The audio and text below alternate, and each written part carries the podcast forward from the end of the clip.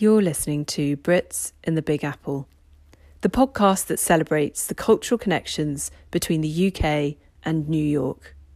I'm your host, British diplomat Hannah Young.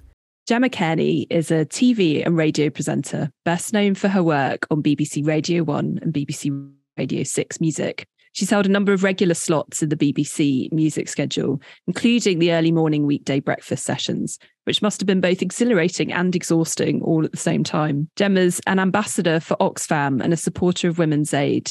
And in addition to her music and arts work, has made a succession of hard-hitting documentaries and films. Her radio documentaries, Tempted by a Teacher and Bruising Silence, won prestigious Sony Gold Awards. And she's also won a Sony Bronze for a blockbuster six music interview feature with singer Grace Jones, describing her as one of the most influential women she's ever encountered. Gemma has also written two books, with a third on the way, focusing on influential but forgotten women of history. And last year, she, along with her fellow DJ Mark Ronson, headlined the British Consulate's Platinum Jubilee party, hosted at Lincoln Centre, spinning the decks to over a thousand people under a 10 foot disco ball to celebrate life, love, and her late majesty. It was epic and truly unique and I'm still reeling from the energy of it all, which I think sums up my view of this amazingly talented woman. A couple of years ago, Gemma said, As a kid, you're made to think you'll be a grown up one day. Age 36, I see things differently.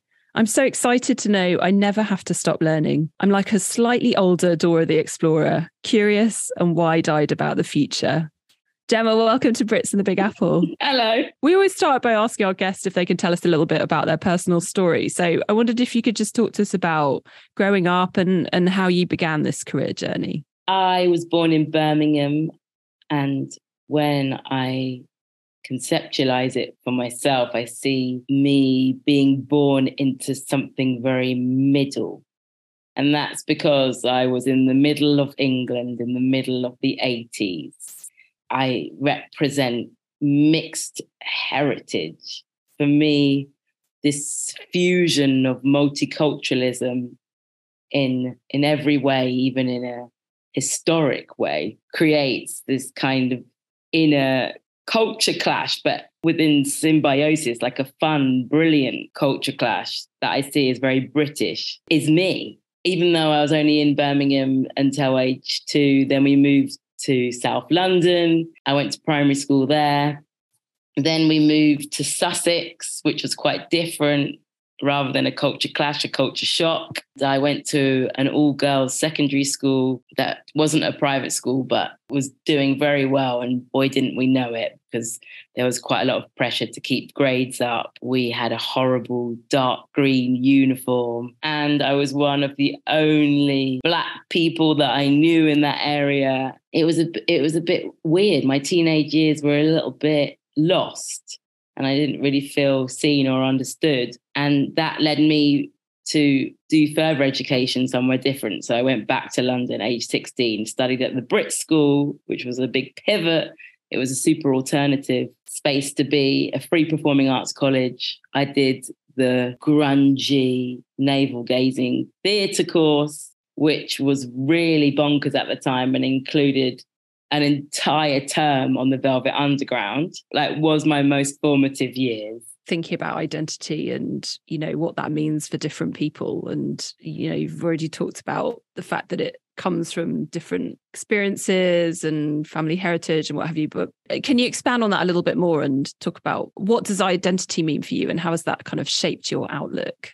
Being Black and being British, being Scottish, being Jamaican being of my generation is a lifetime of thought for me. And it's quite hard to encapsulate into words. It's probably why I've been led to communicate for a living because I am always asking questions and I'm asking myself them and I'm writing them down, which is why I'm writing and exploring the written word and language, the effect of colonialism, the beauty of the UK and how weird it is in terms of nature and how changeable. When I look at my mother line and my mum went to school all around the world, though her parents were pretty staunch Glaswegians, my granddad's job took him to Geneva in Switzerland, New York, so there's just so many different parts of me and also i think us as a collective of as people here you know in the modern world having somehow survived a global pandemic uh, and and learning uh, about such a, a melting pot of either atrocious or fascinating history and i and i think identity is so personal. For me my identity is a never ending exciting journey. It doesn't stop.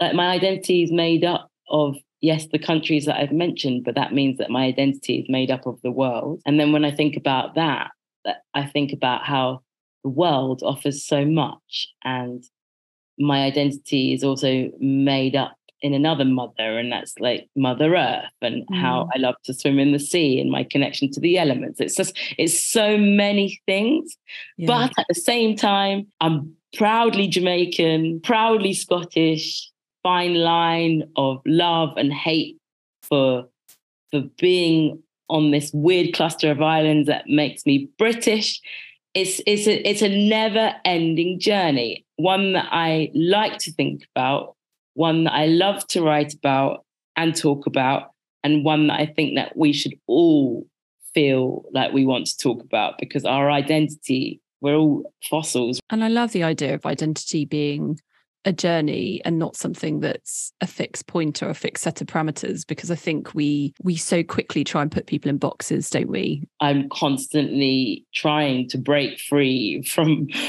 the boxes that make me part of a category in a world that can sometimes be really oppressive. But I think, in terms of being able to categorize my identity, it won't stop being challenged. And that's a lot to do with travel.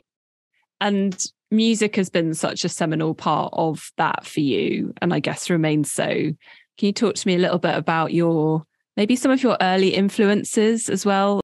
It's bizarre to me that I was at the Brit School, which is a free performing arts school, as I mentioned, at a time where people became massively famous for their extraordinary talent. The extraordinary talent was palpable, but at the same time, I don't I don't think that any of us thought that our dreams could come true to such a huge capacity.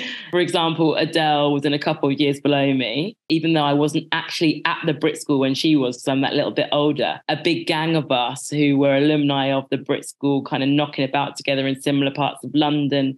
And we had this real DIY schooling ingrained into us to just keep creating if that's what made us feel good and alive and adele you know was part of this big gang that I felt lucky enough to be in, but I don't know whether we ever thought we'd go beyond that DIY sensibility of popping up in our local pub. And we didn't have social media in the same way. We're talking early noughties. We didn't have mobiles to document it. Mm-hmm. But we did again, it goes back to that that imagination factor and that momentum to just do it. It, it is part of all of our memory boxes and it and it it's related to my love of music, my love of creativity. And that's why I like so many genres. And I think I was already influenced in such a, a multifaceted way anyway, because, like I said, my mum went to secondary school in different parts of the world. My dad is like first generation Jamaican British. His parents came over at you know, in the Windrush generation. He's super musical. He was in a funk band in the Midlands in the 70s called The High Flames, which was massively inspired by Earth, Wind, and Fire. There's so much going on. When I think about funk as a genre and how that was born, it was Black music being reimagined, created in a way that was like all the many sounds of of blackness as to where it was in history. I'm really interested actually in what you were saying about social media and not having phones and you know do you do you look back on those years and think god we were actually really lucky that we had the ability to just focus without so much more noise. How do you look back on those years and and kind of compare and contrast them to you know being more creative now? Whenever I've been doing my digital detox thing and I have a tiny old school burner phone, aka a Nokia, and I'll get it out, and people will look at me as though there's actually something really weird going on. So last year I did five months. When I was in New York, when I played at the Lincoln Center, everybody was so accommodating.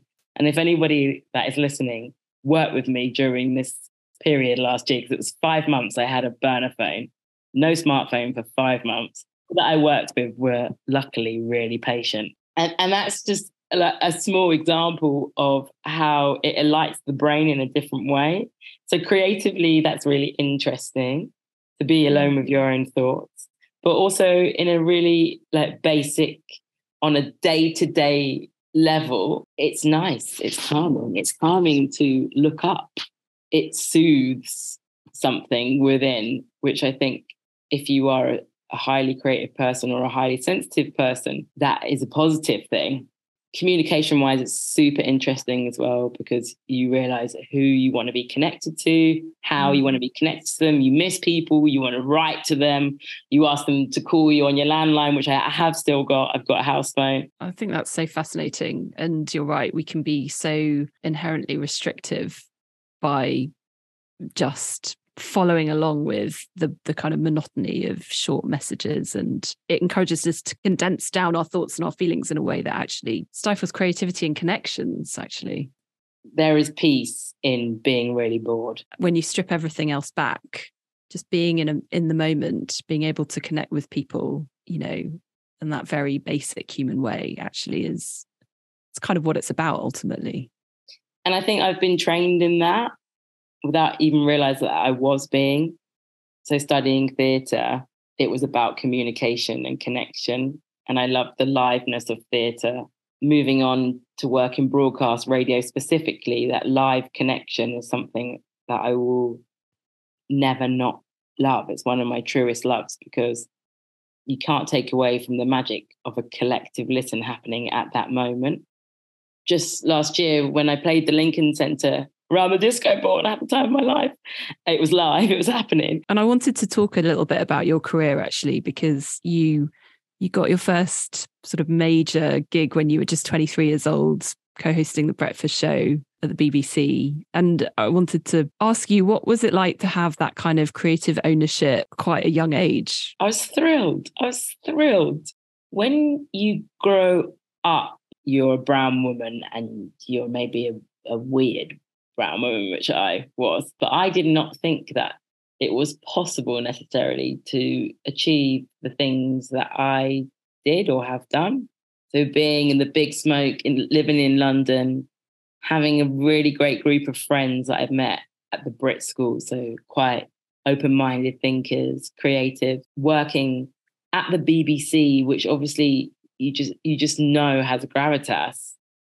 I learned a lot about the BBC being within the organization coming into it is just it's, it's so exciting? Working with trevor nelson was a dream come true and it's not what i expected. Struggle was the thing that i had always put my armor on for and I, I, I don't necessarily know why. It's got to do with so many things you know as to like why i thought that like being a grown-up was to struggle.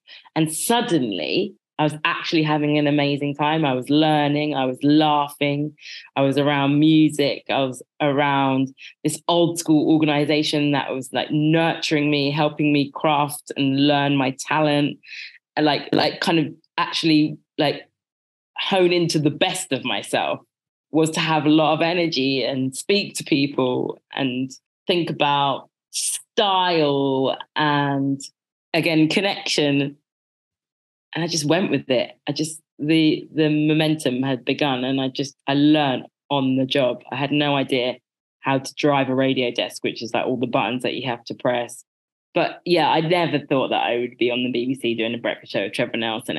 That's amazing. And to call that work as well is such a privilege, right? It, it makes me um, think of your books that you've brought out. One, Open a Toolkit for How Magic and Messed Up Life Can Be, and open your heart, learn to love your life and love yourself. I mean, how how much of those are actually built on your own experiences and reflecting back over those early times and you know some of the challenges that you might not have necessarily seen or been conscious of but reflect back on?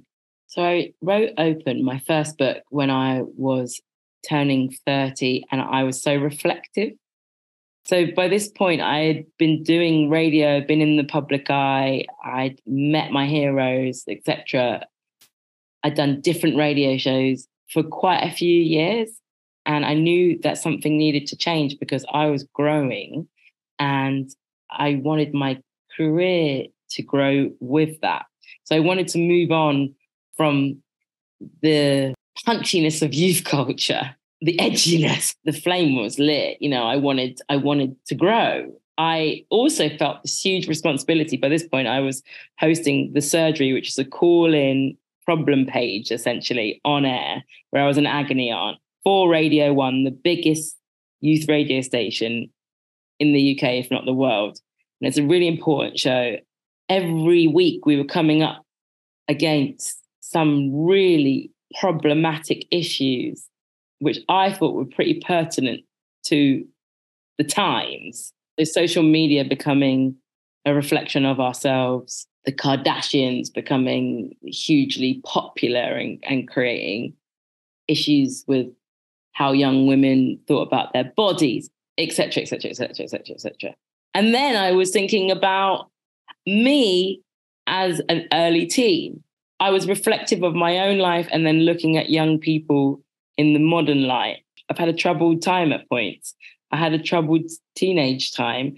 And if I had been 14 in 2009, 10, how troubled would it would it have been? And I couldn't say that it wouldn't be really, really bad mm. if if I had access to the overwhelm of information that was available at that particular point. So I researched, I went to schools, I spoke to young young men, young women, I spoke to people in school and I asked what was going on in their minds, what was going on in their worlds. And the way that people opened up was unforgettable. And I decided to research certain matters, and it just went on and on and on and on because I couldn't stop. And then also, it became not just about me, it became about us. It became about humanity. It became about growing up in this world.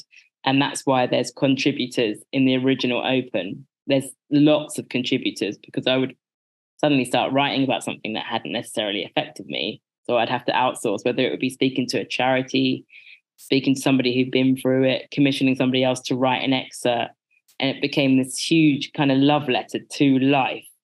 But it spoke about some of the really scary things, some of the things that make us feel uncomfortable, some of the things that we really wish that young people didn't have to think about, but they did. Mm-hmm.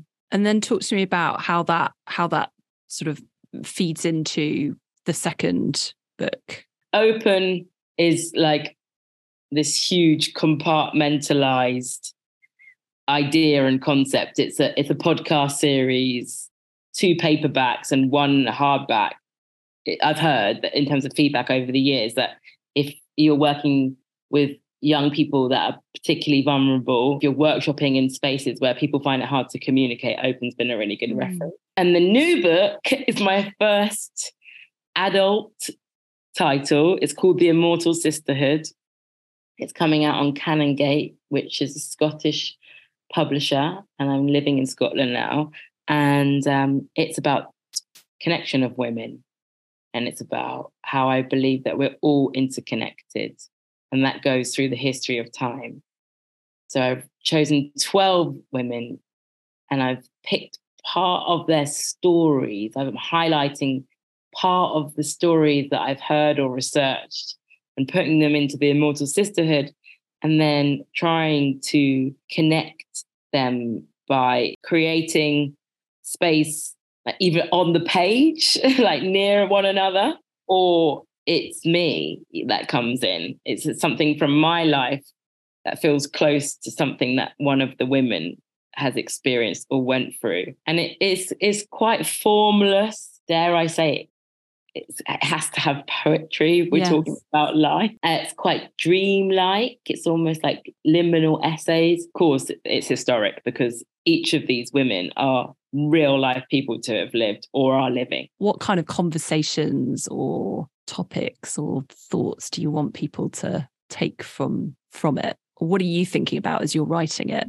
It feels so special, if I'm honest. Like I feel emotional thinking about it. It's taken me a long time to write this. Really find it quite a powerful subject matter. I love life. I love my life. And it's and I've had to learn to love it as well.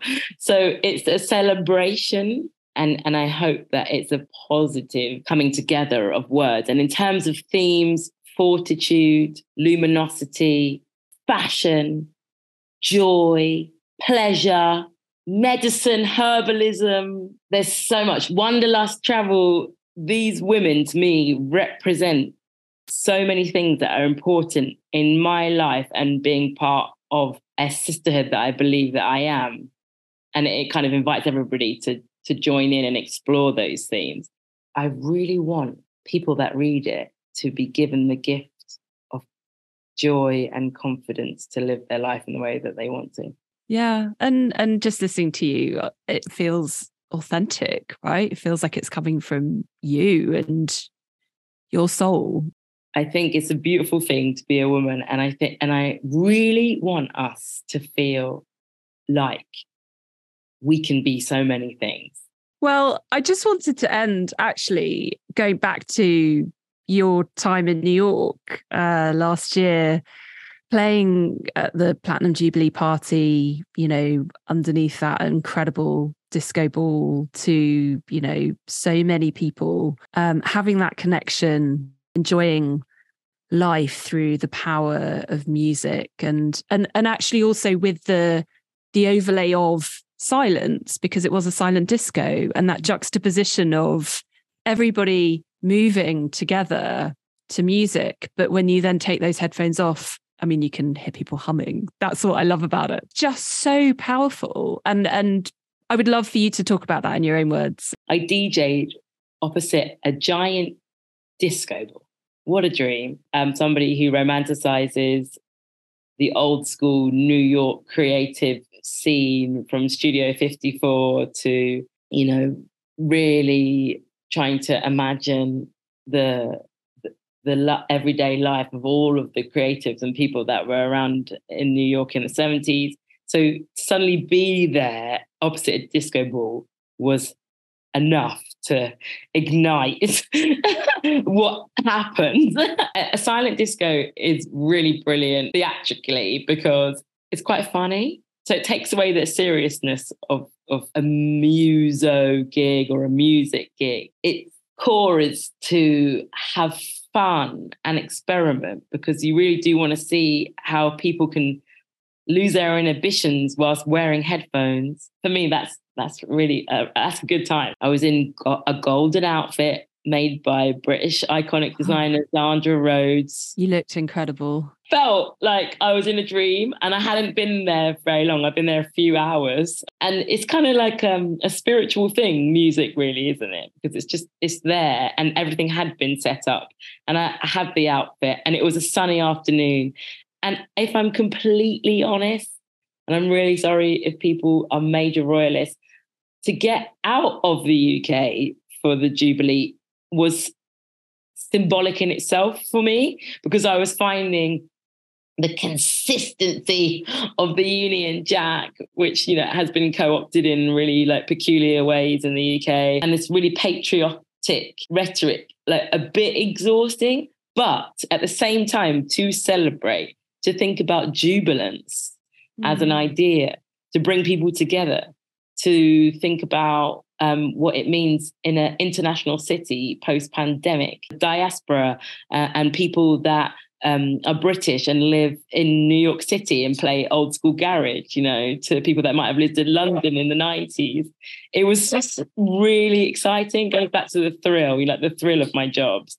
Yeah, dance is like it's really important to you. And I felt that. I felt that in in the heart of a New York City that that early evening, this encapsulation of people together dancing through whatever the times may be. It's so cathartic. Oh, Gemma, thank you so much for sharing your story and thank you for bringing such thoughtful insights. Actually, you've certainly challenged me on the habits that we get into not always helpful, including around phones and social media. And we're really excited about the book. And um, and and thank you so much again for bringing your joie de vivre and your philosophy and beautiful eclectic musical tastes to what was such an incredible experience for everybody. And really looking forward to finding more opportunities to work with you in the future. Thank you. I really mean that as well because it's all of this stuff. It's definitely not possible if it was just me it's it's a collective feeling. We've talked about connection the entire time, and the universal language of music is the perfect metaphor for that.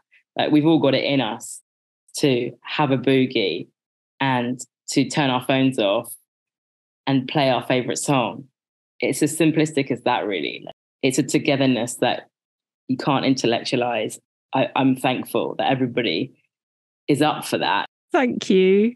Thank you so much. You're listening to Brits in the Big Apple, brought to you by the British Consulate in New York. If you'd like to hear more about the work of the British Consulate, please follow us on Twitter or Instagram at UK in New York. Thank you for listening.